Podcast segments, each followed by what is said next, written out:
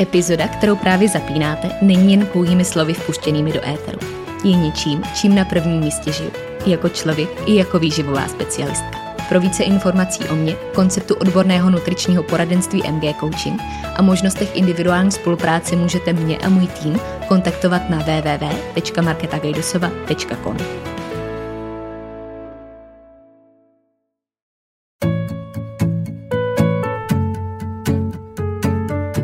Ahoj, moje jméno je Markéta a vy právě posloucháte podcast, za kterým stojí jedno velké proč. Sdílet, inspirovat a ukazovat cestu. Ta dnešní epizoda bude o studiu výživy na amerických univerzitách, vzdělávání ve Spojených státech a systému, který formuloval můj přístup nejenom k výživě.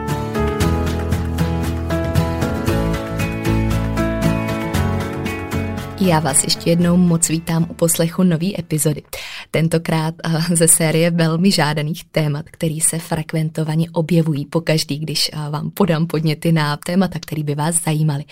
A musím říct, že eh, si myslím tak nějak z mých interních statistik, že po kapitole time managementu to bylo v posledních měsících rozhodně to nejžádanější.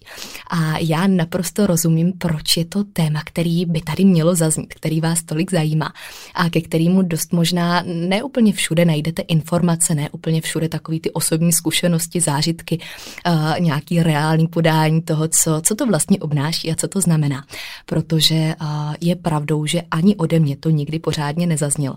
A že jsem celou tuhle oblast často vnímala jako takovou osobní sféru, kterou jsem si vlastně tak trošku i chtěla nechávat pro sebe, kterou jsem si ještě v tom všem, co dneska už sdílím veřejně, chtěla nechat jako takový poslední závan toho, uh, co možná trošku odděluju od toho života, který sdílím dneska už opravdu třeba i na všech sociálních sítích sítích. Ale eh, věřím, že právě proto dneska přišla ta správná chvíle, abychom to změnili a abychom se podívali na téma, eh, ke kterému bych dost možná dřív taky uvítala víc informací. A který věřím, že kdybych se vrátila takhle o několik let zpátky, tak bych si taky z té druhé strany moc ráda poslechla.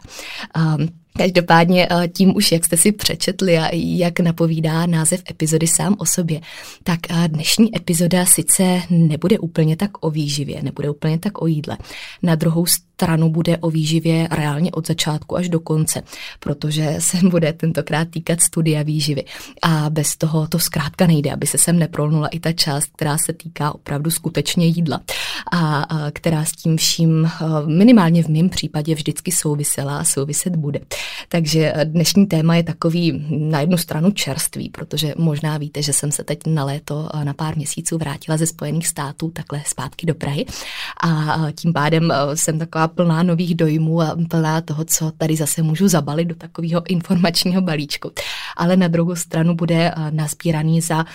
dneska už nevím, jestli říct dlouhý roky, ale zkrátka za více let, de facto od roku 2016,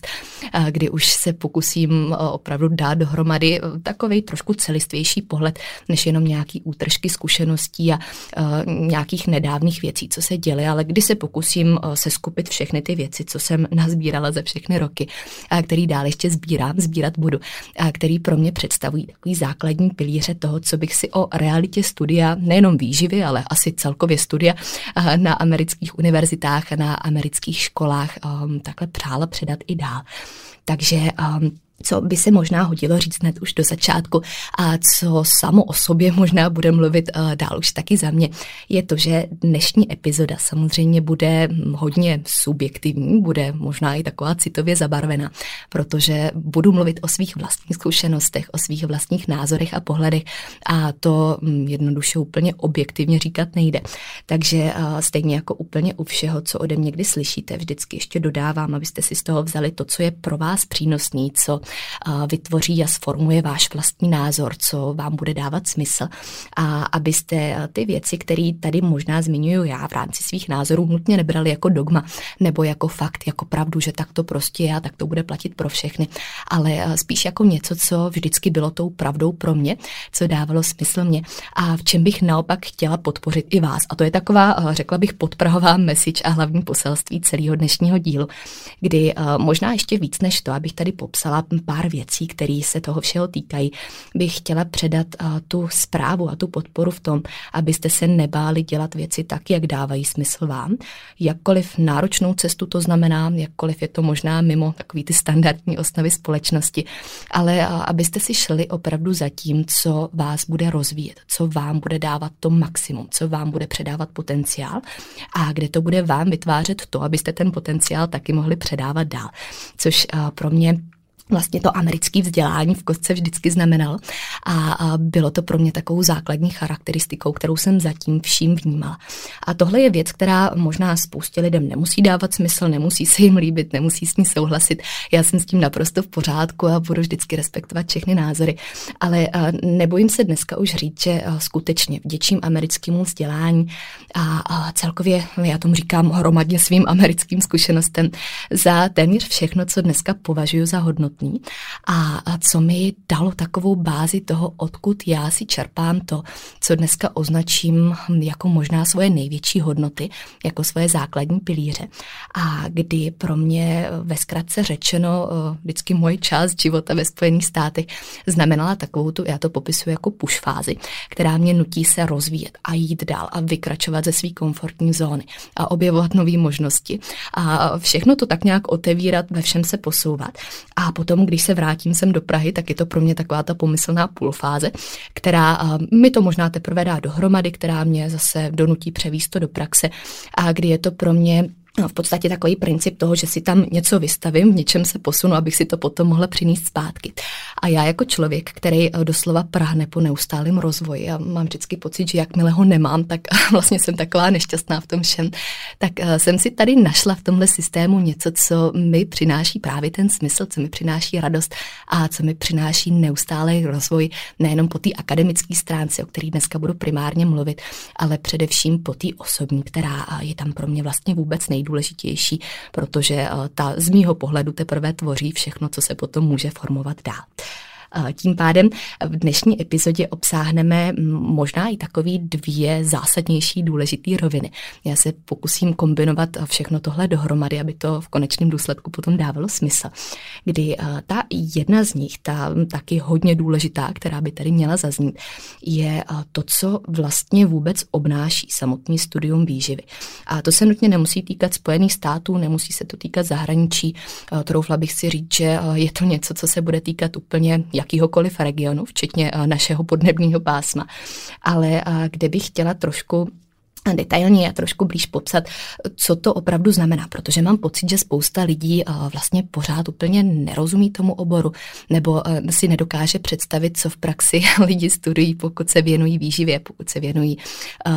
řeknu obecně, nutriční terapii, klinické výživě, dietetice a mají takovou tu milnou představu, že je to o tom, že vlastně člověk nedělá nic jiného, než že se opravdu učí jenom o tom jídle. Což bych chtěla dneska trošku dokreslit, trošku ukázat tu realitu, že ano, sice samozřejmě je to už jenom v tom názvu, takže se to jídlo bude týkat, ale že to v praxi potom znamená úplně něco jiného, co tam možná na první pohled není vidět. A ta druhá rovina do toho pomyslného komba dvou témat, který dneska budu kombinovat, je právě už zmíněný vzdělávací systém ve Spojených státech, jeho charakteristiky, věci, které jsou možná pozitiva i negativa a takový ten výtah toho, co je o něm dobrý vědět a s čím třeba počítat, pokud je to něco, co vás zajímá, co vás táhne a nebo něco, co vám dneska může otevřít tu perspektivu, jestli by to bylo třeba vůbec k zamyšlení pro vás. Takže já už to nebudu dál natahovat, popřeju vám krásný poslech a myslím, že se můžeme pustit rovnou do toho.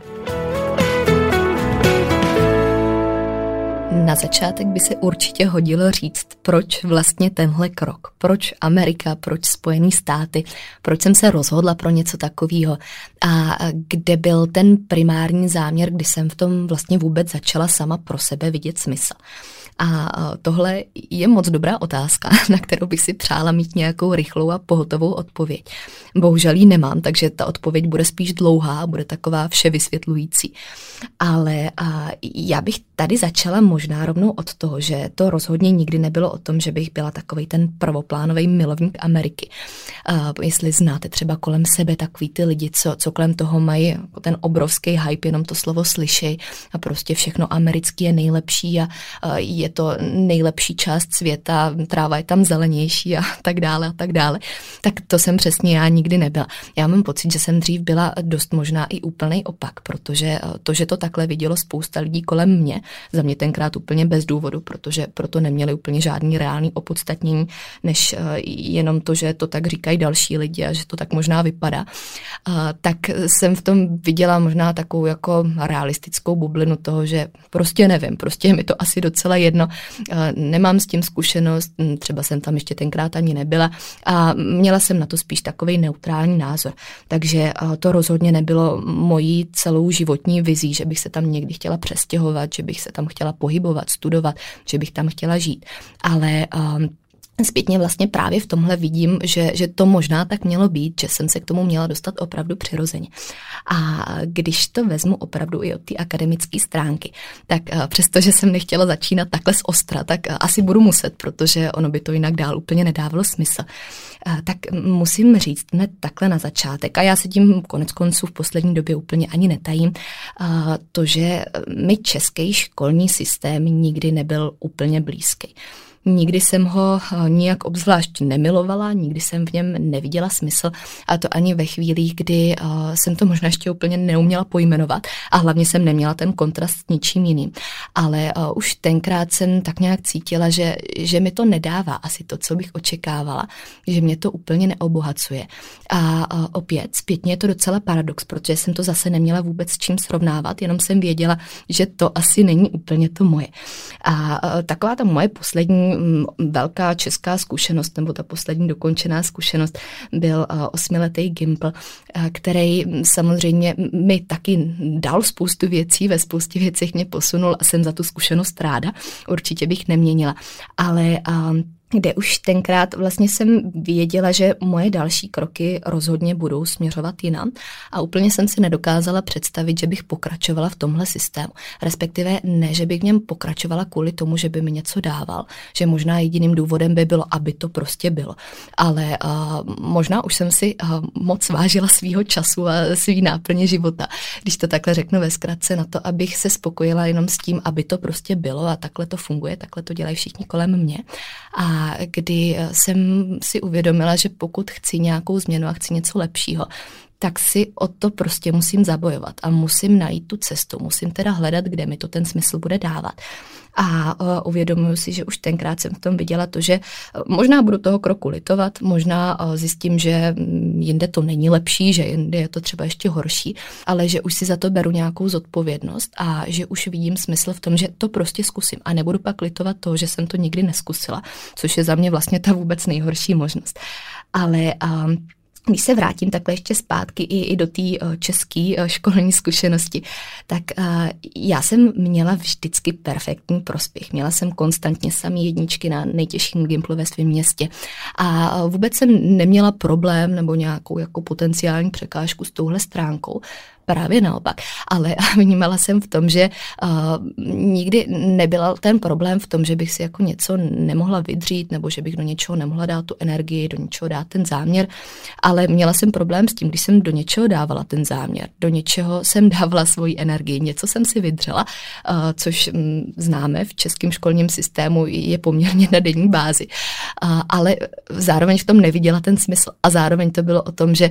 jo, investuju do toho spoustu svého času a možná mě to tenkrát stálo i velkou dávku mentálního zdraví bez přehání, takhle když jsem i na rovinu řeknu. Ale uh, vlastně mi to vůbec nedávalo to, v čem bych viděla nějaký ten rozkvět a nějaký další vývoj. A v čem bych viděla to propojování souvislostí, kterými už tenkrát tak moc chybělo. Bez toho, aniž bych věděla, jak to funguje jinde ve světě. Takže uh, právě proto zpětně zase reflektuju to, že nikdy nebyl problém si to vydřít, ale prostě tam nebyl ten smysl, který já jsem vnímal. A zase tím vůbec nechci říct, že by tam nemohl být pro nikoho jiného, ale vracím se k tomu, že takhle jsem to vnímala já a takhle to působilo na mě. A tím pádem zase to bylo to moje rozhodnutí, který tam muselo být. A vím, že kdyby mi někdo řekl jen tak na sílu, prostě tak jdi a udělej to jinak, nebo uh, takhle to po tobě požadujeme, nebo třeba ze strany rodiny, kdyby to byl nějaký požadavek, že teď se od tebe očekává, že půjdeš do zahraničí a teď se od tebe očekává, že uděláš tyhle kroky, tak bych to za prvý neudělala, za druhý by mi to zase ten smysl nedával. Takže jsem si byla skálo pevně už tenkrát jistá, že je to jenom moje rozhodnutí a že už uh, v tu chvíli tam musela být ta zodpovědnost vůči všemu, co to obnáší. A, a když to schrnu všechno dohromady, tak jsem zkrátka cítila, že chci víc. Chci něco, co bude víc pro mě. A věděla jsem, že to nutně nemusí být víc úplně pro každýho, že někomu by opravdu tenhle krok smysl nedával, ale mě dával. A já jsem věděla, že mi to za to stojí. A když vlastně přišlo na, na to rozhodnutí, kam a k té Americe celkově už vlastně od začátku toho roku 2016, tak ten primární důvod byla kvalita toho, co, co se ke mně vlastně mohlo dostat už jenom z těch útržků, kdy samozřejmě americký školní systém je známý jako jeden z nejlepších na světě. A to pro mě znamenalo už velký ano. To pro mě bylo to, že tak když to takhle je, když se to takhle vlastně dá nějakým způsobem kvantifikovat a e, nějakým způsobem je to, je to informace, která prostě, trofnu si říct, že je faktem, tak e, to pravděpodobně nemůže být špatný krok. A ano, znamená to velký vykročení z komfortní zóny, velký vykročení i ze své geografické zóny. Ale přesně to jsem chtěla, přesně to jsem potřebovala a nechtěla jsem udělat nějaký mezikrok na půl, že teda jenom změním něco málo nebo jenom o kousek dál si posunu. Ale já už jsem pak taková, že když už tak už, tak prostě pojďme udělat tu velkou změnu a pojďme z toho vytěžit úplný maximum. S tím, že Spojený státy jsem v tu dobu už tak nějak znala z nějakých třeba předchozích rodinných dovolených. Párkrát jsem tam byla, strávila jsem tam nějaký čas, ale bylo to spíš takový, řekla bych, z turistického pohledu, než že bych tam samozřejmě žila delší dobu. Takže o, té reálné zkušenosti jsem úplně mluvit nemohla, ale už jsem to měla trošku i nacítěný. Už jsem z víc zkušeností a z víc cest věděla, že to tam obnáší prostě úplně jinou atmosféru, jinou energii, jiný přístup. A kdy už jsem si k tomu v předstihu vlastně našla nějakou cestu a našla si tam to, co zase na mě volalo tím, že jo, to je místo pro tebe, tam ti to bude dávat smysl,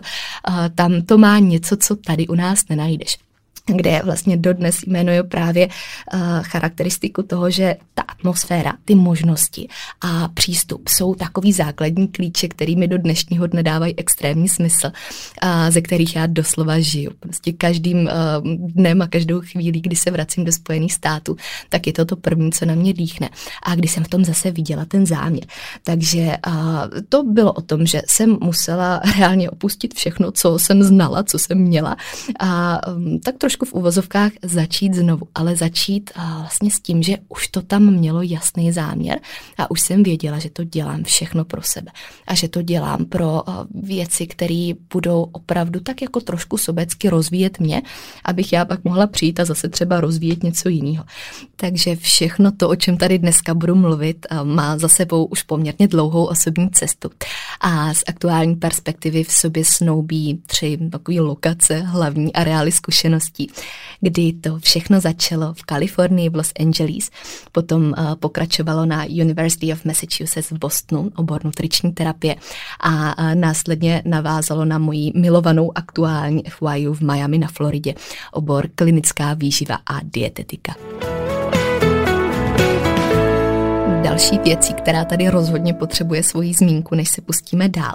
je slíbený studium výživy samostatně, jakožto uh, takový celistvý téma, abychom trošku nakoukli k tomu, co to vlastně znamená a co to obnáší. Uh, o čemž budu mluvit v rovině takový teoretický, která platí vlastně úplně všude, bez ohledu na to, jestli se bavíme o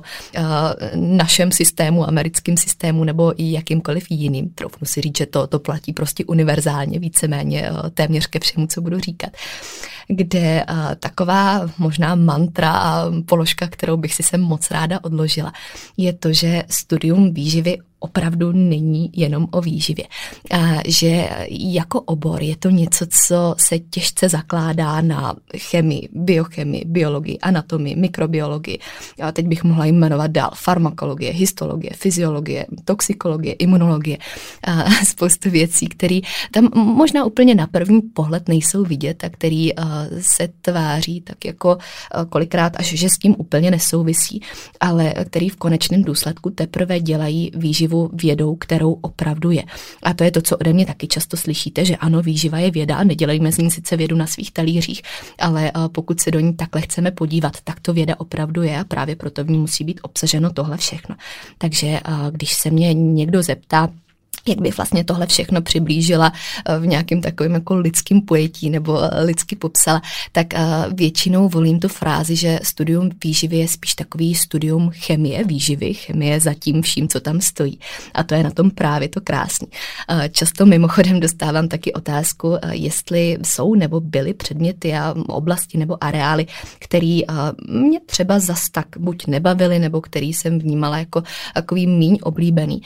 což vždycky vždycky, když nad tím přemýšlím opravdu zase tak souhrně, tak eh, je asi jediná věc, kterou bych k tomu takhle dořekla. Ale eh, to hm, předpokládám možná není v mém případě úplně tak kvůli tomu, že by mě eh, čistě nebavila, ale kvůli tomu, že jsem tenkrát měla geniální nápad, že si to všechno vezmu na samostudium a že to bylo pak o tom, že jsem se teda v konečném důsledku všechno opravdu musela naučit sama a potom šla jenom na tu závěrečnou zkoušku. A to byl předmět zdravotnická statistika, který teda už jsem se s ním úspěšně rozloučila, už uh, jsem zjistila, že neexistuje žádná další a vyšší, která by tam ještě stála přede mnou. Takže tímto očkrtávám ze uh, svého to-do listu. Ale zdravotnická statistika, to bych zrovna jmenovala jako něco, co, co bych možná řadila na takovýto políčko nejméně oblíbeného a nejméně užitýho.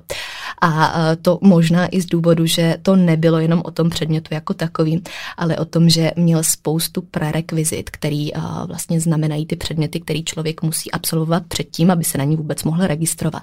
Kdy vždycky v momentě, kdy mi někdo říká, že jako nutriční už nikdy nebudete potřebovat matematiku a už nikdy se nebudete vracet k takovým těm těžším počtům, který někdy možná s radostí opouštíte, tak je to takový jako špatný vtip, protože se k ním budete vracet hodně často. A protože právě v rámci těchto zmíněných předmětů a těch jejich prerekvizit, kde je to od toho, že samozřejmě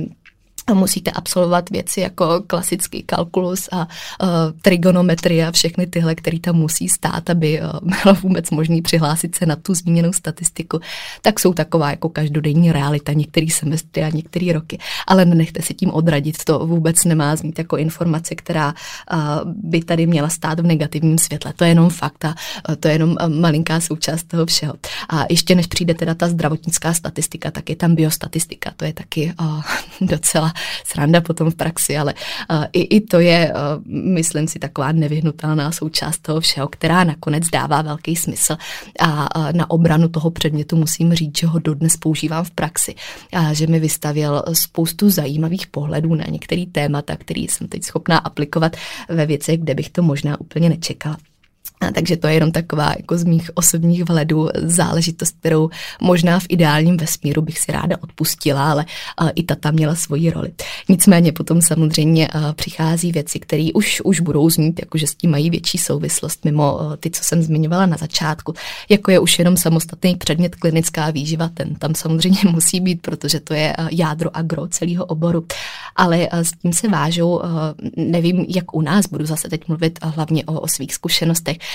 i věci, jako je třeba latina, což já musím zaklepat, já jsem měla latinu třeba i, i na Gimplu, seminář z latiny, takže s nějakýma základem už jsem vstupovala i do dalších kroků, ale eh, vím, že spousta lidí úplně třeba ve středoškolském systému v tom ani našem českým eh, latinu zas tak moc nevidí, nebo zas tak se s ní nesetkává jako s ničím povinným. Ani my jsme to neměli jako povinný předmět, já vím, že jsem na něj šla dobrovolně, nebo jako na něco volitelného, ale zpětně jsem za to byla moc ráda, takže doporučuji doporučuju, pokud zvažujete něco takového. A a na to dál samozřejmě navazují potom věci, jako je třeba mm, genetika, potom nutrigenomika, což už jsou e, moje velké srdcovky, ty jsem teda vždycky milovala. Možná bych vám řekla jinak e, v nějakých nocích, kdy, kdy se tam jako bavíme o kodování genových vláken, to bych si možná rozmyslela, to, že říkám, že to mám tak moc ráda. Ale e, zase zpětně tohle byly věci, které jsou extrémně smysluplné a které tam zapadají jako takový dílky mozaiky, jako pucle dohromady a kde se to potom už prolíná do dalších věcí, které jsou ještě srdcovka krát dva, jako je třeba psychologie, protože ano, i, i tu na nutriční cestě musíte absolvovat, je velkou součástí pro nás téměř každého semestru, jako je potom třeba samostatný předmět sportovní výživa a potom už spousta dalších věcí, o kterých tady mluvím často i v podcastech. K tomu všemu potom ještě stojí nad rámec potřeba absolvovat 12 hodin klinických praxí, minimálně na dietetice u nás, což eh, je přesně to, o čem vždycky mluvím, když říkám, že eh, absolvovat 8 hodin s respirátorem ve floridském teple, ve floridských pomalu čtyřicítkách není úplně sranda, tak přesně na tohle naráží. A, a zase ono těch 12 hodin, když si to přepočítáte, když se na to podíváte realisticky, kolik času to znamená. I kdybyste dali třeba 6 hodin do každého pracovního dne, nebo 8 hodin, 4 hodiny, tak eh, to je taky samo o sobě docela dlouhá doba. Je to prostě nevyhnutelná, nutná součást, má tam svůj velký důležitý důvod, ale eh, chci tím jenom říct, že i, i to je část té cesty, i to je to, co zatím stojí. A že přesně všechno tohle, co jsem teď jmenovala, co jsem tak dala dohromady, což eh, je nakonec pořád jenom malý zlomek z toho, co by se tady dalo popisovat v rámci eh, těch jednotlivých složek, tak je možná takový vysvětlení toho, proč většinou každý, kdo tohle absolvoval, tak trochu nerad slyší otázku, když se ho někdo zeptá, jestli teda uh, se jako v té škole učí, jak se dělají jídelníčky. Což je pro nás potom takový při nejmenším úsměvný, protože uh, to je jednak věc, kterou vás upřímně nikdy nikdo nenaučí. To, to je považováno skoro jako za samozřejmost a vlastně uh, k takovéhle věci nikdy úplně nepadne ani zmínka. Ale uh, hlavně je to pro nás potom taková trošku možná degradace toho, co tam všechno vlastně děláme, co to znamená, co to obnáší, jaký předměty zatím vším stojí. Takže jestli můžu vložit takovou možná přátelskou radu, abych to tady jednou provždy vysvětlila, vysvětlila, proč se nad tím vždycky tak trošku jako pousmějeme a pozastavíme, tak je to, abyste prosím tohle eh, nepokládali žádnému nutričnímu, protože eh, je to pro něj vlastně fakt taková jako úsměvná záležitost. Takže eh, ne, na té škole 6 let nedělá jenom to, že by se učili, jak se skládají jídelníčky. To dost pravděpodobně bude umět hned první den a bude potom ladit tyhle schopnosti a dokonalosti někde v soukromí. Ale absolvuje tam všechny ty věci k tomu, aby ten jídelníček teprve mohl dávat smysl. A, a aby všechno, co vydá ze svých rukou a o čem kdy bude mluvit, co předá a potom dál dávalo smysl ještě dvojnásob. No a já se konečně přesouvám k té nejlepší části. A to je vůbec samotný systém edukace ve Spojených státech a hodnoty, který se s tím vším pojí, který minimálně ze svého pohledu vnímám možná jako takový největší odlišnosti. A jako to první, co mi přijde do myšlenek, kdykoliv mám popsat to, co vlastně pro mě představuje ty hlavní klíče s tím, že vůbec tady před sebou nemám žádný chronologický pořadí nebo nic podle důležitosti. Spíš tak, jak nějak ty myšlenky přicházely, ale to možná samo o sobě značí, že to budou věci, které e, jdou od toho nejvnímatelnějšího a nejviditelnějšího, kde to pomyslný číslo jedna a věc, kterou jste možná ode mě už taky slyšeli v některým z předchozích dílů, je rozhodně a bez přemýšlení kritický myšlení, kritická schopnost přemýšlet, respektive schopnost přemýšlet kriticky, asi líp řečeno. A to je opravdu z mý perspektivy parametr, který je přítomný doslova všude a který nejenom, že se tam tak jako pohybuje mezi slovy, ale který je doslova vyřčený jako něco, co je od vás požadováno a jako něco, co si všude i přečtete, jako takovou tu hlavní věc, kterou vám má daná škola, daná univerzita, daný program předat, kterou vám vlastně ten systém svým způsobem garantuje, že vám dá a ke kterému vás mírně řečeno trošku vydriluje, protože vám nedovolí toho nedosáhnout a nedovolí vám tuhle schopnost schopnost nerozklíčovat. Což uh, musím říct, že pro někoho, kdo přechází um, takhle z českého systému nebo možná i z nějakého jiného, je možná ten největší šok, protože uh, po vás najednou někdo chce, abyste jako byli vždycky připraveni mluvit a argumentovat a projevovat názory, diskutovat. A abyste uh, jako ty svoje myšlenkové pochody opravdu sdíleli v takové hloubce a v takové rovině, jak kolikrát nejsme schopni udělat ani sami pro sebe a najednou jako to máte dát doslov i pro někoho jiného. A najednou máte tohle všechno odkrývat. Ale to je přesně to, co otevře nějakou tu velkou oblast eh, věcí, kde se teprve dá setkávat i s názory ostatních lidí a kde se teprve dá čerpat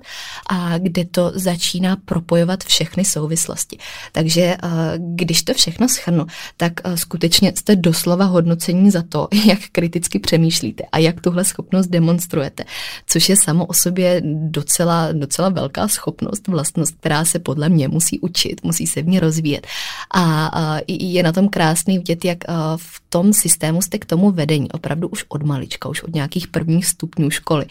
A tím pádem samozřejmě, když do něj přijdete později a najednou je to jako něco, co, co je vlastně kolem vás standard a vy v tom úplně jako nejste zběhlí nebo jste se tak přirozeně nepohybovali v takovém prostředí, tak najednou musíte přeskočit jako spoustu věcí a vypracovat se okamžitě do té úrovně, protože se to od vás zase očekává. A právě to kritické myšlení a s tím spojená schopnost vyhledávat informace informace, sumarizovat informace, vyhodnocovat informace, je uh, to něco, co mi teprve začalo utvrzovat ty znalosti a věci, které jsem si v sobě chtěla nechávat a se kterými jsem chtěla pracovat. Takže uh, opravdu tam nikdy nestačí naučit se jenom věci na spaměť a načíst skripta, načíst uh, všechny zdroje, což se s tím vůbec nevylučuje, protože skripty jste zavalení úplně stejně tak jako kdekoliv jinde. A to někdy taky docela zajímavým způsobem. Ale není to jenom o tom. Je to naopak pak mnohem víc o tom, abyste s nimi uměli v praxi pracovat. A to se potom do takového každodenního akademického života pojí s něčím, co je označováno jako akademická esej, což je takový samostatný formát, který vlastně v rámci takového písemného útvaru používáte doslova do každého jednoho předmětu. A to i do předmětu, kde by člověk řekl, že moc jako není o čem psát a že psát esej do něčeho matematického nebo fyzikálního je vlastně taková jako zajímavá představa. Ale ano, i tam, protože to je za mě takový útvar, který eh, vlastně písemnou formou kombinuje právě tu zmíněnou schopnost kriticky přemýšlet a kriticky přemýšlet uh, nad těmi daty a dávat to všechno dohromady. Takže to, to je taková věc, kterou bych možná doporučila, pokud bych tady měla odložit i nějaký takový praktický záležitosti, trošku k nastudování k oblídnutí toho, co, co vlastně znamená akademická esej jako útvar v americkém systému, protože se vám to v praxi uh, bude hodně hodit. Já zpětně dávám obrovský kredity svojí bývalý profesorce z Bostonu, která mě vyloženě vydrilovala na tom, abych jako nikdy nemohla ani jednou pochybit při takovém útvaru, a kterou jsem tenkrát upřímně řečeno úplně jako neměla ráda, která nebyla můj nejoblíbenější člověk v tu chvíli, ale který zpětně vděčím za to, že je to pro mě dneska taková samozřejmost a něco, co, co v tom systému jako takovým dává smysl. Takže akademický esej je spousta case study z toho, že zase musíte zasazovat to svoje myšlení i do kontextu praxe a doslova na denní bázi, na denním pořádku s tím pracovat v rámci toho, co to potom znamená při aplikaci do každodenního života, do každodenní profesní praxe, do toho všeho, tak uh, jsou ty věci, které zase pomáhají to kritické myšlení rozvíjet a který tomu potom dávají ještě takovou tu pomyslnou korunku, aby se to vlastně nonstop posouvalo a nonstop nacházelo svoji cestu tam, kde to tu cestu mít má. Druhý bod bych pojmenovala asi něco jako přístup neexistuje jenom jedna pravda. a ne jinými slovy mm, otevřenost názorům a možnost spochybňovat ty názory. Což je poměrně cená věc, ne vždycky úplně samozřejmostí, protože uh, možná mi dáte za pravdu, že někdy tam panuje spíš takový ten přístup, že prostě tohle je ta pravda a nic jiného neexistuje, nic jiného správně není. Uh, kde je tohle opět i taková návaznost na ten první zmíněný bod, na celý kritický přemýšlení a kritický vnímání,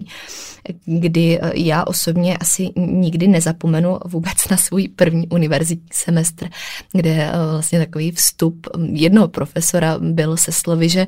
pokud s ním budeme vždycky souhlasit a vždycky vnímat věci stejně a pokud ho nikdy nespochybníme, tak je něco sakra špatně. A to jsem potom zpětně slyšela ještě několikrát v různých jiných formulacích a od jiných lidí. A vždycky se to tak jako potvrdilo hezky a dalo tomu zase další, další bod, další potvrzení toho, že opravdu je to docela důležitý parametr. Ale a pro mě tam byla silná hlavně ta první zkušenost, protože to bylo zase takový jako trošku závan něčeho nového, něčeho, na co jsem možná v tu chvíli ještě taky nebyla úplně zvyklá, přestože uh, ty předchozí zkušenosti to taky svým způsobem už trošku ukazovaly a otevíraly, ale slyšet to takhle doslovně je přeci jenom něco jiného. A, a je to zase věc, která ukazuje, že um, se vlastně člověk nebojí přemýšlet mimo takový ten standard a možná mimo nějakou zaběhnutou vlnu. A že to neznamená, že každý jiný názor je správný názor, protože ono samozřejmě to je taky dost subjektivní, teda takhle hodnotit, ale je to to, co vám dovoluje jako vytvářet to vlastní a skládat to vlastní. A já si teprve možná až teď zpětně uvědomuji, že i tohle je důvod, proč vždycky tak moc důraznuju, abyste si i z mých názorů vzali to, co je vám smysluplný, to, co je pro vás aplikované aplikovatelný, to, z čeho vy si utvoříte tu vlastní pravdu. A že to má pravděpodobně velikou souvislost uh, s tím, v čem jsem byla tak svým způsobem akademicky odchovaná já sama. Protože uh, i pro mě to byla taková ta vlna svobody a toho, že zase já teda i přijímám zodpovědnost za ty své názory a za všechno, co se s tím pojí. A že to stejný a tím pádem potom jako člověk, který to aplikuje, potřebuju komunikovat i dál. Takže eh, to, tohle je věc, která eh, opravdu za mě je neskutečně hodnotná, kterou vnímám jako cenu. A přináší to pak eh, do takového toho zaběhnutého módu, řekla bych, refresh názoru a toho, že, že se vlastně nebojíte jako přemýšlet nad těma věcma jinak a opravdu hledat jiný, možná lepší cesty kolikrát a kde v tom teprve potom začnete nacházet to svoje vlastní, to unikátní, co pro vás bude tím speciálním, co vás teprve posune dál. Další bod, který bych jmenovala a který vyzdvihuju vždycky moc ráda se vším všudy, je přístup ke zdrojům, k příležitostem a k výzkumu hlavně, což je jedna z hlavních věcí a jedna zase z klíčových záležitostí, která i pro mě znamenala takovýto finální rozhodnutí, kam se vlastně vydá ten další krok, kam padne finální rozhodnutí, kam poputuje ta nejenom finanční, ale i energetická investice v rámci úplně všeho, co, co stálo přede mnou, kdy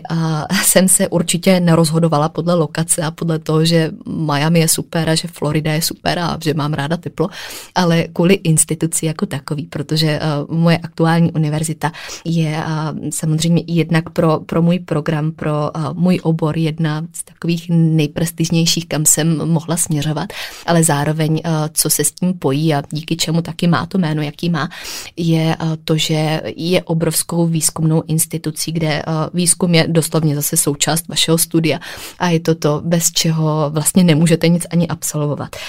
Což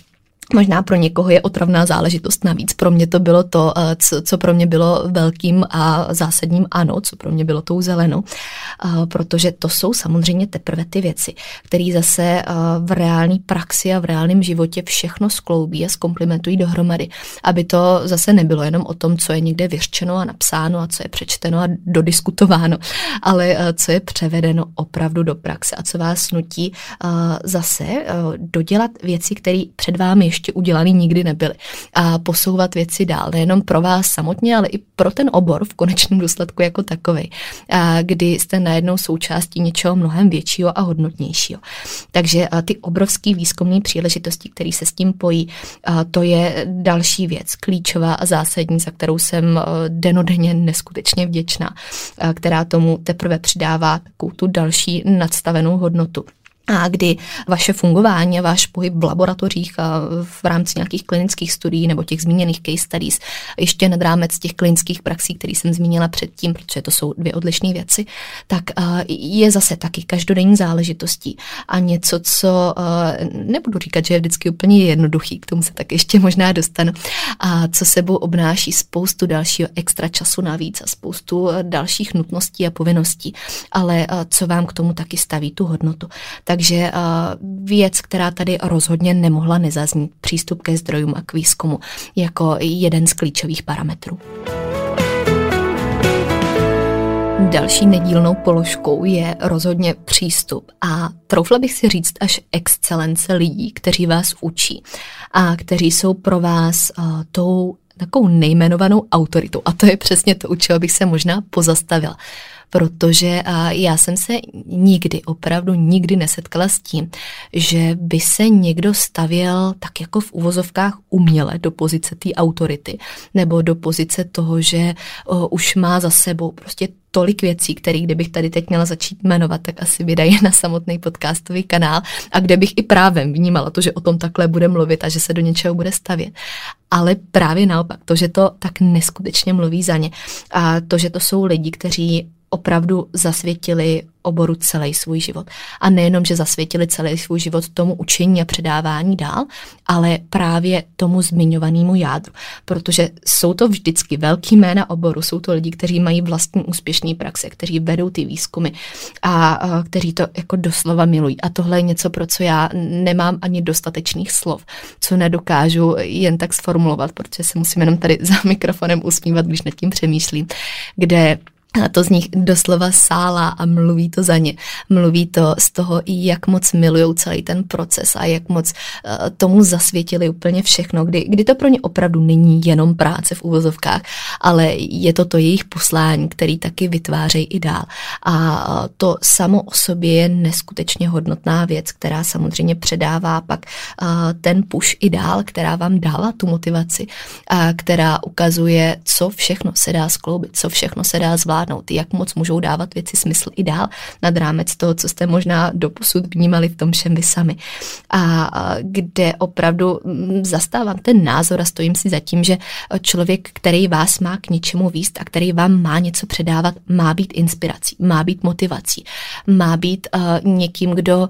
svým způsobem, ano, má být nad vámi, abyste se měli chtít posunout k němu a přiblížit k tomu, kde je třeba on.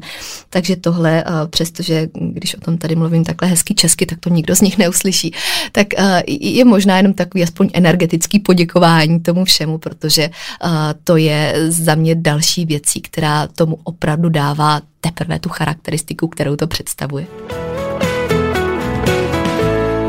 No a poslední zmínkou z kategorie pro mě cených věcí a takových pozitiv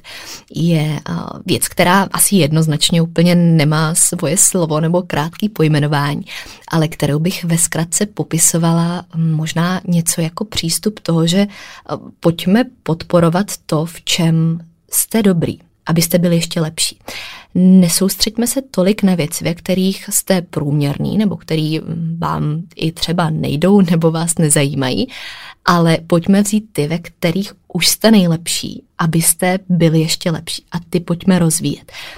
což v mém pohledu je možná takový kontrast oproti tomu, na co jsem byla zvyklá. Možná je to třeba jenom zase moje zkušenost, ale když jsem u nás vždycky měla pocit, že je to o tom, že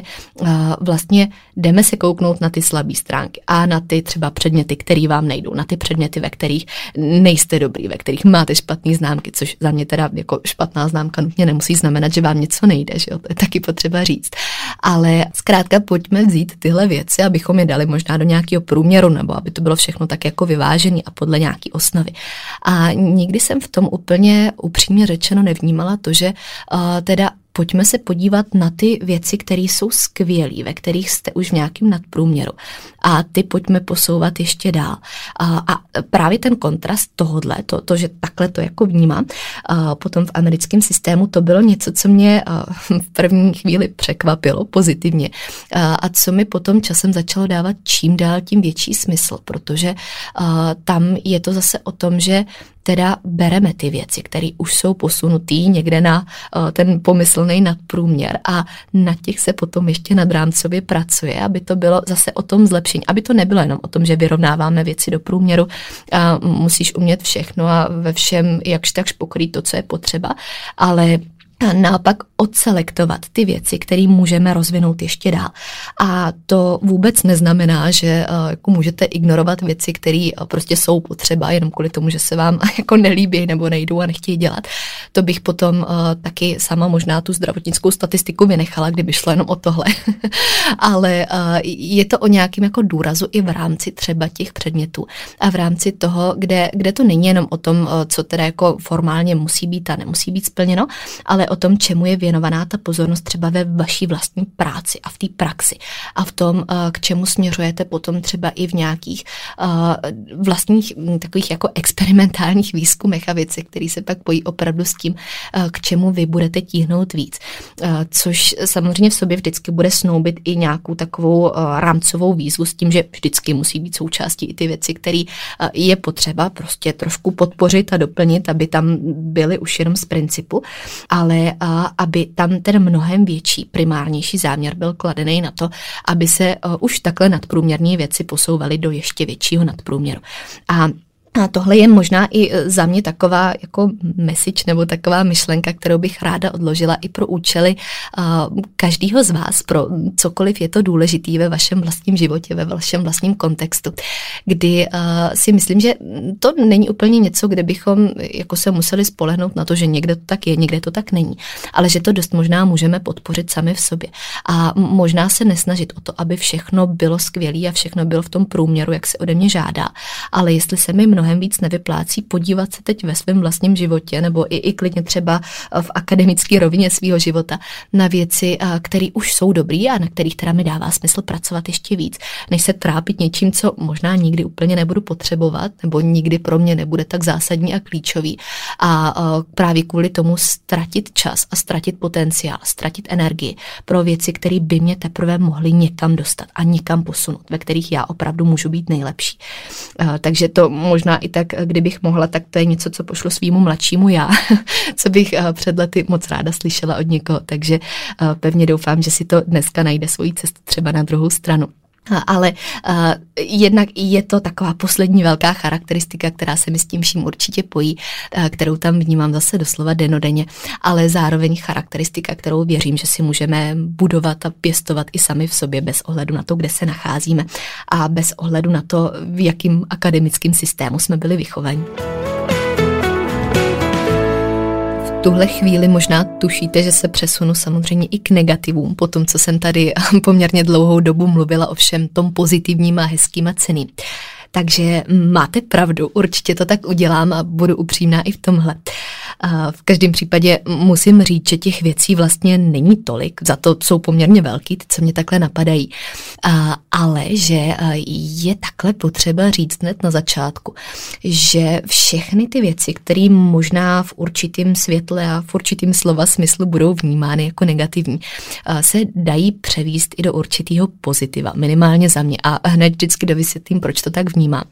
A kdy je samozřejmě důležitý, aby ty pozitiva vždycky vždycky, vždycky, převažovaly nad jakýmkoliv negativem, který tam může být. A to už je potom taková ta věc, která bude zase každá pro mm, kohokoliv z nás, kde si musíme zvážit všechny pro a proti, za mě reálně úplně v čemkoliv, co ve svém životě děláme. A kdy už jenom z toho, jak o tom mluvím, je asi jasný, a samo o sobě uh, vypovídá, že pro mě vždycky převažovaly ty pozitiva. Jinak bych nedělala to, co dělám a nebyla bych určitě tam, kde jsem. A nedávalo by mi to zase takový smysl. S tím, že vlastně asi jediný a takový hlavní největší negativum, který bych tady jmenovala, který je důležitý určitě doříct, je samozřejmě finanční stránka věci. To je věc, která si myslím, že je o studiu ve Spojených státech poměrně známa, kterou všichni všichni očekávají, všichni tuší a pro nás samozřejmě jako pro někoho, kdo je zvyklý na to, že mm, vzdělávací systém je zadarmo ve většině případů nebo že obnáší docela minimální poplatky, minimální částky, je tohle nebo může být poměrně velkým šokem a, a to i v momentě, kdy to všechno vlastně očekává a tuší, kde se co pohybuje. Protože je to přeci jenom střed s jinou realitou, kde ale je to považováno jako úplně normální věc. A a já, když to takhle mm, mám říct obecně, nebo zase, když se na to koukám i z hlediska toho, co člověk dá a co získá, co z toho dostane, tak uh, si stojím za tím, že uh, opravdu platí za kvalitu, která dává smysl, která tam má svůj důvod a že, že to je opravdu oprávněná věc, která tam zatím vším stojí. A takovou nepopulární pravdou nebo věcí, která se vždycky k tomu uh, dořekne, kterou určitě jste slyšeli i od jiných lidí, je to, že čím lepší škola, tím víc si za ní člověk, a teď nevím, jestli říct bohužel nebo bohu dík, ale tím víc si za ní připlatí. A to včetně státních institucí. Takže to není vůbec jenom o tom, že byste uh, platili za soukromí univerzity nebo za soukromí uh, akademický zařízení, ale samozřejmě platíte teda i, i za ty státní, což uh, možná není úplně tak známá věc. A uh, velmi často dostávám otázky na konkrétní sumy, na konkrétní roviny, kde samozřejmě asi dává smysl, že úplně nebudu konkrétní, protože si myslím, že jednak je to poměrně osobní věc, zároveň pokud to někoho zajímá, tak se vždycky bude lišit škola od školy a je to něco, co můžete poměrně jednoduše mm, kdekoliv dohledat nebo najít. A, takže tam doporučuji spíš se podívat na to, kam a, mm, zamýšlíte ten svůj záměr vložit vy, nebo co, co vám dává smysl, kde by byla ta škola, kterou vy vidíte jako a, tu, na kterou byste možná rádi směřovali. Ale a, určitě a, co můžu říct, co je dobrý asi vědět a co si myslím, že bych taky dřív ráda slyšela, je potřeba být připravení na to, že je to velká investice. Eh, dost možná největší, jakou pro sebe budete dělat, ale zároveň si zase stojím za tím, že je to investice do celého života že pokud vám to dává smysl, pokud vám dává smysl to, v čem se chcete rozvíjet a v čem eh, chcete jít na svoje maximum, tak eh, je to takový, že možná v uvozovkách až bez přemýšlení, což zní dost paradoxně na to, o jakých částkách se bavíme, ale že samozřejmě pokud to tam má to poslání a záměr, tak vlastně je to naprosto logická věc. A abych to trošku přiblížila, nebo to, to, na co minimálně vždycky odpovídám, pokud třeba i na to dostanu ten dotaz, tak se bavíme opravdu o milionových řádech. Bavíme se o tom, že je to něco, kam člověk zkrátka vloží ten závazek. A to je ta věc, na kterou jsem narážela, když jsem říkala, že je to do jisté míry i pozitivum, nebo minimálně, jak jsem to vždycky vnímala já, protože jsem se na to už od začátku koukala jako na závazek a takový příslip ode mě pro mě, že to opravdu myslím vážně, že tomu opravdu věnuju plánuju všechno. A kde je to něco, co nejenom u sebe, ale i ve svém okolí vnímám vlastně v praxi úplně nonstop. A to je to, že vůči tomu najednou máte úplně jiný vztah, protože je to taková, já ráda říkám, energetická vstupenka, která vám garantuje, že to nebudete brát na lehkou váhu. Že opravdu něco, jako že bych nějakou část neabsolvovala, že bych nešla na tuhle přednášku, že bych si tohle neposlechla, že bych tohle nevyužila, opravdu neexistuje, protože víte, co to pro vás znamenalo. Víte, víte, jak moc velkou investici to bude značit nejenom teď, ale i dál do budoucna. A že je to to, co, co je opravdu ve vašem zájmu a pro co jste se dobrovolně rozhodli, dobrovolně do toho udělali tenhle vstup a kde vás to tam drží i ve chvílích, kdy samozřejmě nejste třeba úplně stoprocentně namotivovaní, což je úplně normální a to bude úplně ve všem. Takže tohle celý pak opravdu představuje takový parametr investice a motivace plus to, že to, co člověk dostane, je za mě k nevyčíslení. A já vždycky říkám, že um, opravdu každý den, kdy tam jsem, mám pocit, že je to takový příliv rozvoje, jaký by jinak člověk těžko sbíral celý rok. A že opravdu i, i každý ten jeden semestr, což ve své podstatě je 16 týdnů, který eh, možná v kontextu celého života nejsou zas tak dlouhá etapa, eh, jsou něco, kdy, když ho uzavírám, tak mám pocit, že to nebylo 16 týdnů, ale že to bylo při nejmenším 6 samotných let. A to je pro mě na tom ta věc, která zase prostě je tím důvodem, proč. Je tím důvodem, proč to dává smysl. A kdy to není jenom o tom, že je vám teda něco pak vloženo jako povinnost do rukou, ale kdy tu povinnost taky přijímáte a přijímáte ji s tím respektem a s tou pokorou a hlavně s tou zodpovědností vůči tomu, že takhle jsem to chtěla, takhle jsem se proto rozhodla, tohle jsem do toho vložila, takže teď jdu a načerpám z toho ne 100%, ale 150%, aby se to všechno vrátilo a, a aby ta nevyčíslitelná položka skutečně dala svůj rozměr i potom do další praxe. No a k tomu mě eh, napadá ještě potenciální druhý negativum, ačkoliv přemýšlím, jestli to nezařadit i tak spíš do pozitiv. To je asi s velkým otazníkem někde tak na pomezí. A, a to je samotná náročnost celé věci. Teď, jak to říkám, tak možná tak jako inklinuju spíš k tomu, že bych to dala do té pozitivní roviny, protože a samozřejmě mm, je to věcí, kterou očekáváte a kterou doslova chcete. Já jsem to tak vždycky měla a říkala jsem si, že kdyby to nebylo náročné, kdyby to nebylo vyzývavý, tak mě to taky nikam neposouvá, pak moc nevidím důvod, proč do toho jít nebo proč nad tím trávit svůj čas. Takže vlastně svým způsobem je to přesně to, co chcete a uh, co tam má ten svůj záměr. Ale i tak si to tady zaslouží jmenovat, ještě zmínit takhle v neposlední řadě, protože se s tím váže eh, spousta věcí, které se potom naopak budou vázat na vás celý váš akademický život. A to takhle jenom ze zajímavosti, možná z těch hlavních, co bych jmenovala, je třeba vaše GPA, což je vlastně takový číslo nebo skóre mezi jedničkou a čtyřkou, který indikuje, jak dobře nebo jak vysoko jste skórovali ve všech svých kurzech v průměru celý svůj akademický život. To je poměrně stresující záležitost, protože to číslo vidíte každý den, pořád se vyvíjí, pořád se mění a pořád vás nutí udržovat ho na vysokém čísle, na vysokém průměru, na vysoké hladině. Pořád vás nutí, uh, aby se zlepšovalo, aby zůstávalo někde tam v těch výších, kde ho chcete mít. A kdy uh, je to vlastně i samo o sobě jedno z hlavních kritérií pro přijetí na danou instituci a dál taky potom i pro udržení na ní. Takže nestačí se tam jenom dostat, je to o tom, že v momentě, kdy byste pod ní třeba klesli nebo se přiblížili nějaký rovině, kde už být nemáte, tak uh, musíte v tom programu buď skončit nebo jako hledat nějaký jiný řešení. Takže uh, je to to, na čem vám opravdu záleží, co si jako opatrujete každým dnem a co neustále monitorujete jednak vy, jednak třeba váš akademický poradce, který uh, vlastně tohle s vámi má řešit a tohle pro vás má hlídat. Takže uh, to, to je věc, na kterou vlastně potom dáváte pozor opravdu úplně nonstop. A uh, co jsem s tím chtěla říct, tak je právě ten fakt, že školy, které jsou vyzývaví sami o sobě, z toho samozřejmě dělají extrémně náročný úkol. A, a každý daný obor, každý program, každá škola má svoje vlastní parametry, kde zdravotnický obory, lékařský i nelékařský, do čehož pak samozřejmě klinická výživa spadá, tak a, mají standardně jedny z nejvyšších GPA, kde a, je potom, jak jsem zmínila, poměrně stresující záležitost udržet se vysoko. A je to, až bych někdy řekla, taková zkouška psychické odolnosti, což vlastně vůbec nepřehání, protože i my máme uh, každý semestr dvakrát uh, semestrálně povinnost dojít si na uh, psychické testy právě jako mentální odolnosti, jestli jsme opravdu v pořádku, jestli na ten program ještě máme. Což dneska asi nebudu úplně rozvíjet, možná to je jedno ze zajímavých témat na další díly. Ale je to věc, která opravdu číselně potom se s vámi váže pořád. A zajímavý na tom je, že se pak netýká jenom vašich výsledků v tom univerzitním směru nebo ve vysokoškolským, ale započítávají se do toho kolikrát i vaše skóre třeba ze střední školy,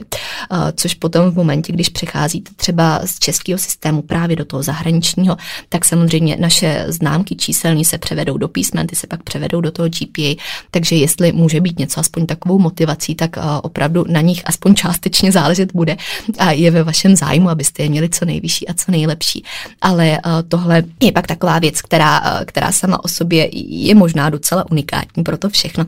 A uh, moje škola, já jsem to několikrát zmiňovala na Instagramu, třeba během minulých finals, je uh, obecně známá jako jedna z nejpřísněji známkujících v USA, což uh, je taková věc, na kterou jako my všichni koukáme, všichni to víme a uh, možná trošku uh, tak symbolicky si to připomínáme právě v těch těžších týdnech, protože jsme si pak vědomí toho, uh, kam to GPA musí spadnout nebo kde musí být a jaký parametry to znamená pro to, aby opravdu bylo tak vysoký i v takových podmínkách. Ale chci tím bezkratce říct hlavně to, že i tohle může být vnímáno jako něco, co není možná úplně příjemný, protože to doslova vidíte každým dnem a pořád musíte sledovat, jestli je to pořád v pohodě, jestli na tom nepotřebujete zapracovat jinak a víc. A je to věc, která se prostě nedá opomenout. Takže to možná bych dodala jenom jako takovou poslední perličku, poslední věc. Ale zase bych to neoznačila úplně jako za negativní záležitost. A celkově kontext náročnosti je potom důležitý zasadit jenom i do toho, že jakmile samozřejmě studujete úplně v jiný destinaci, v jiném jazyce, v jiných podmínkách, než na to, v čem jste vyrůstali, v čem jste byli zvyklí se pohybovat dřív, tak i to samo o sobě je samozřejmě výzva, na kterou za mě byste měli být pišní, kdekoliv jste a cokoliv pro to děláte, protože to není úplná samozřejmost. Takže to bych tady ještě tak vložila na pomezí toho všeho, co si tady určitě v konečném důsledku zasloužilo svoji vlastní zmínku. No a my jsme se tímto úspěšně přiblížili na konec dnešní dlouhé epizody. Já jsem moc ráda, že tady téma samo o sobě konečně zaznělo a věřím, že tomu není třeba úplně naposledy. Takže pokud vás bude zajímat víc hlouběji nebo třeba specifičtěji, tak budu moc ráda za vaše podněty a za případné otázky k tématu, abych tomu mohla věnovat ještě čas i dál. A, a zpětně takhle možná ještě i, abych na poslední minuty, v poslední chvíli nastínila důvod, proč jsem ho možná úplně nutně nechtěla otevírat dřív, nebo proč jsem mu nevěnovala větší pozornost právě v podcastu tak byl samozřejmě i důvod, že to pro mě v tu chvíli bylo mnohem jednodušší. Kdo mě znáte, tak víte, že já o věcech ráda mluvím, až když jsou buď hotový ideálně, nebo jsou někde dál v procesu. A že preferuju, když se na ně skutečně můžu soustředit a opravdu je dělat, než o nich jako mluvit a potom je do toho dělat a vlastně být v tom tak trošku rozpolcená a tím pádem tomu neinvestovat stoprocentní energii. Kdy i, i tahle kapitola pro mě vždycky znamenala nejenom to, že je to poměrně soukromá rovina, a kdy jsem si ji trošku chtěla střežit už jenom kvůli lidem, který se to týká, kvůli třeba nějakým uh, nepracovním vztahům a propojení s tím vším, ale uh, zároveň i kvůli tomu, abych uh, si to mohla tak jako v backstage pořádně uh, dát do té podoby, jak jsem chtěla, posunout to tam, kam jsem chtěla. A abych nad tím mohla v klidu nerušeně pracovat, věnovat tomu všechno. A potom si to veřejně otevřít a veřejně o tom třeba i takhle promluvit až ve chvíli, kdy um, to zase bude mít svůj větší důvod a kdy už to bude možná za mě až takový nevyhnutelný, protože už jenom tím, jak momentálně vypadá můj život, na jakých lokacích probíhá, tak se to vyloženě nabízel.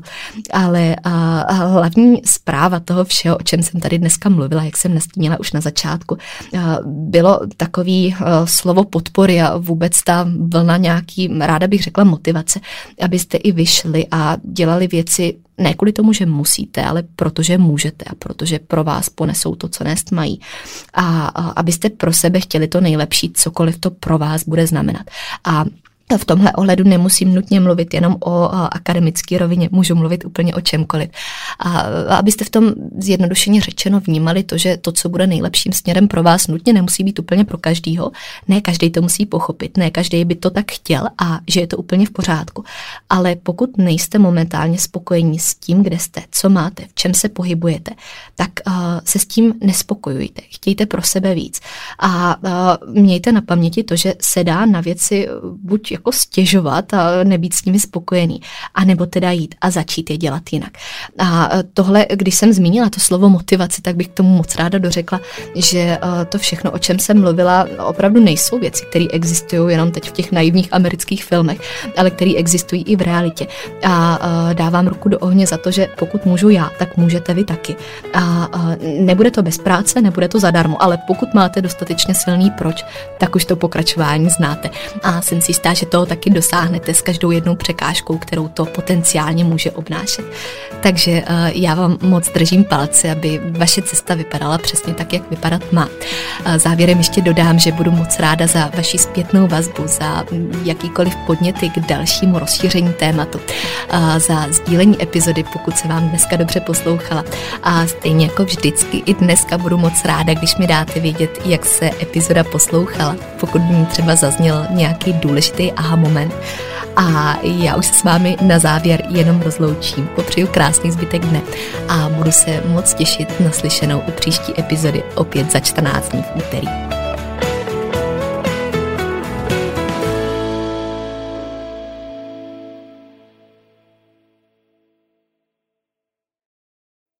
Epizoda, kterou jste právě doposlouchali, v sobě skrývala klíčové myšlenky, které prokládám nejen do svého života, ale také do své práce. Ta představuje ucelený přístup, po kterém bych na začátku své cesty v roli klienta sama pátrala a který mi tenkrát ve světě výživy chyběl. Pro více informací znovu odkážu na svůj web www.marketagajdosova.com nebo na ostatní sociální sítě, které najdete v popisku podcastu.